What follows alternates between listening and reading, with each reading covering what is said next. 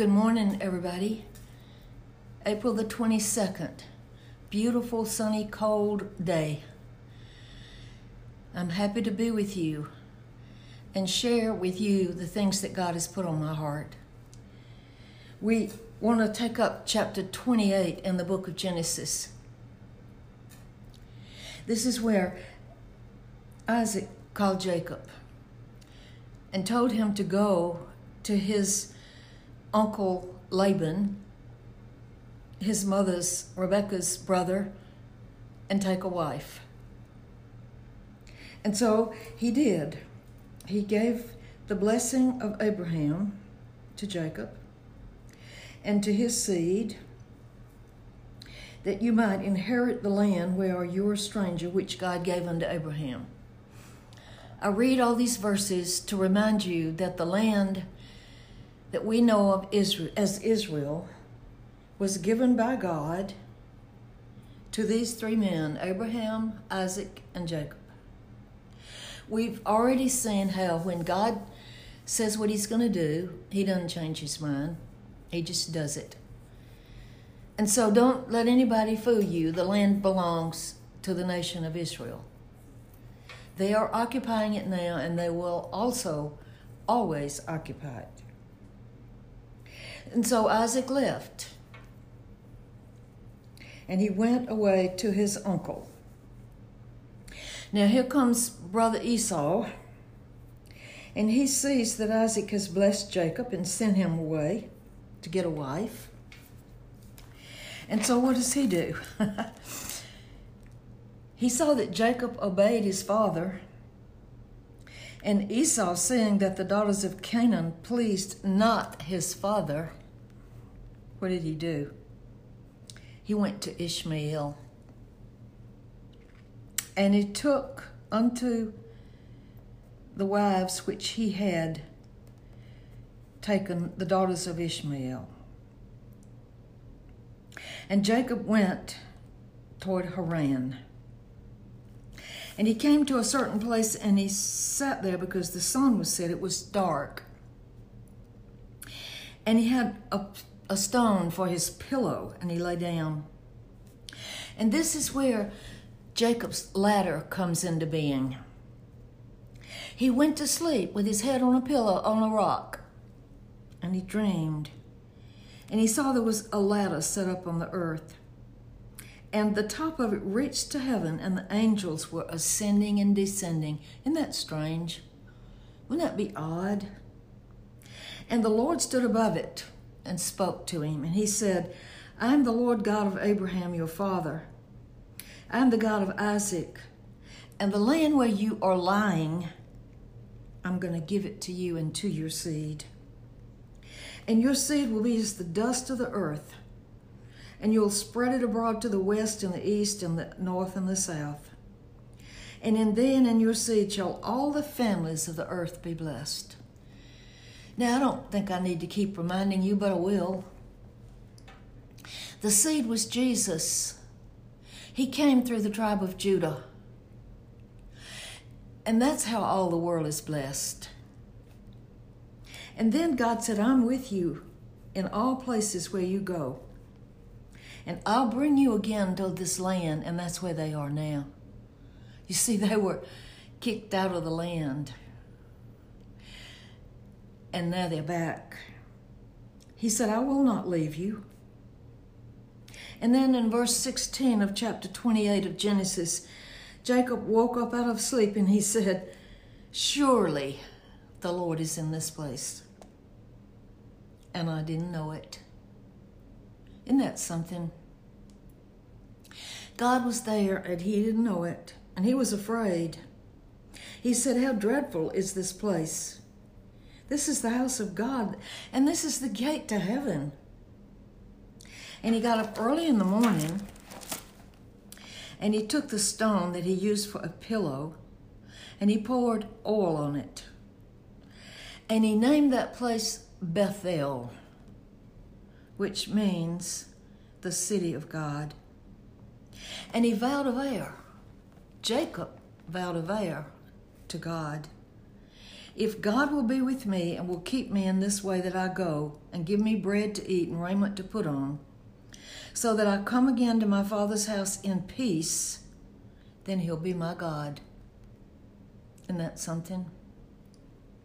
Jacob made a deal with God. You feed me and clothe me, then I'll believe in you. And this stone which I have set for a pillar will be God's house. And of all that you give me, I will give a tenth unto you. And that's where the tithe came in. A tithe is a tenth of what you have. And the rest of what you give is your offering. We are to give a tenth and then offer other money or whatever to God. And Jacob continued on his journey. And there he came to a well in the field. Isn't it funny that these men, when they went to find a wife, they went to the well? And that's because the women fed, watered the sheep. And the women would bring the sheep to the well and draw water and and satisfy their thirst. And it's funny that these men were looking for a wife. They watched how the women reacted at the well, which was a hard place, and they determined the women's character. And there were flocks of sheep lying around the well, waiting to be watered, and a stone was on the well's mouth to keep it from having bugs and insects and dirt in it. And all the flocks gathered, and then they rolled the stone from the well's mouth, and they watered the sheep. Then they put the stone back. And Jacob said, Oh, where do you come from? And they said, From Haran are we. Excuse me. And he said unto them, Do you know Laban, the son of Nahor? And they said, Yeah, we know him. And then Jacob said, Is he well? Isn't that just a typical conversation? Y'all know Laban? How's he doing? He's well. Then they said, Rachel, his daughter, is coming with his sheep. And he said, It's yet noonday, neither is it time that the cattle should be gathered together, water the sheep, and go and feed them. They said, We cannot until all the flocks be gathered together. We have to wait till everybody gets here and then they will roll the stone away and water the sheep. And while he spoke, get this picture in your mind Jacob standing out in the desert by a well, and here come all these people with all these sheep. And he looked up, he saw Rachel. His mother's brother's daughter and her and the sheep of her his mother's brother. And then Jacob went and rolled the stone away so that they could water the sheep. And in the next verse, it says Jacob kissed Rachel and cried. You know what happened to Jacob when he saw her? He fell madly in love with her. It was love at first sight. Boy, that's a great love. And Jacob told Rachel that he was her father's brother. He was Rebekah's son. And she ran and told her father, You won't believe it. Your nephew is at the well. And it came to pass when Laban heard the tidings of Jacob, his sister's son, he ran to meet him and embraced him and kissed him and brought him to his house. And Laban said to him, Surely you are my bone and my flesh. And Jacob stayed with Laban one month. And then Laban said unto Jacob, Because you are my brother, should you serve me for nothing? What is it you want? You're going to help me and stay here and work with me? What do you want? Laban had two daughters. He had Leah and Rachel. Leah, it says, was tender eyed, but Rachel was beautiful. And Jacob loved Rachel. And he said, I will serve you seven years if you'll give me Rachel, your youngest daughter. And Laban said, It is better that I give her to you than I should give her to another. So you stay with me and you work with me. So Jacob served Laban seven years for Rachel. Seven years, that's a long time. But what a love story. And they seemed to him but a few days. Man, he was happy at his work because he knew what he was going to get at the end of it. It was the woman that he loved and adored. And then Jacob said unto Laban, Give me my wife, my days are fulfilled, that I may go in unto her. And Laban gathered together all the men of the place and made a feast.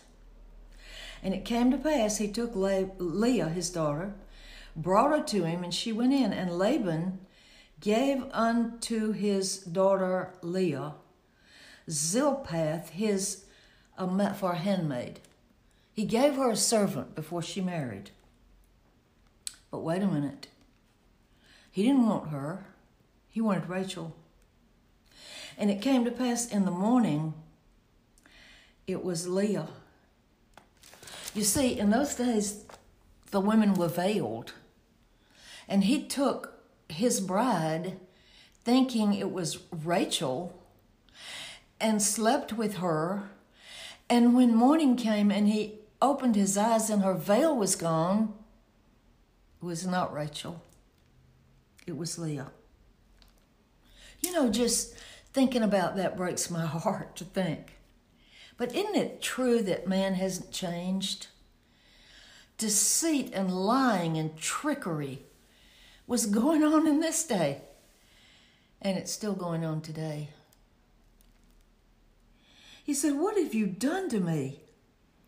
I served you for Rachel, not Leah. Why have you cheated me? You know what Laban said to him? Well, it must be done in our country that the younger cannot mar- marry before the firstborn. Well, he had an excuse. An excuse for treason and treachery and lying. And you'll find that true today. If someone deceives you and lies to you, they'll always come up with a reason for their sin.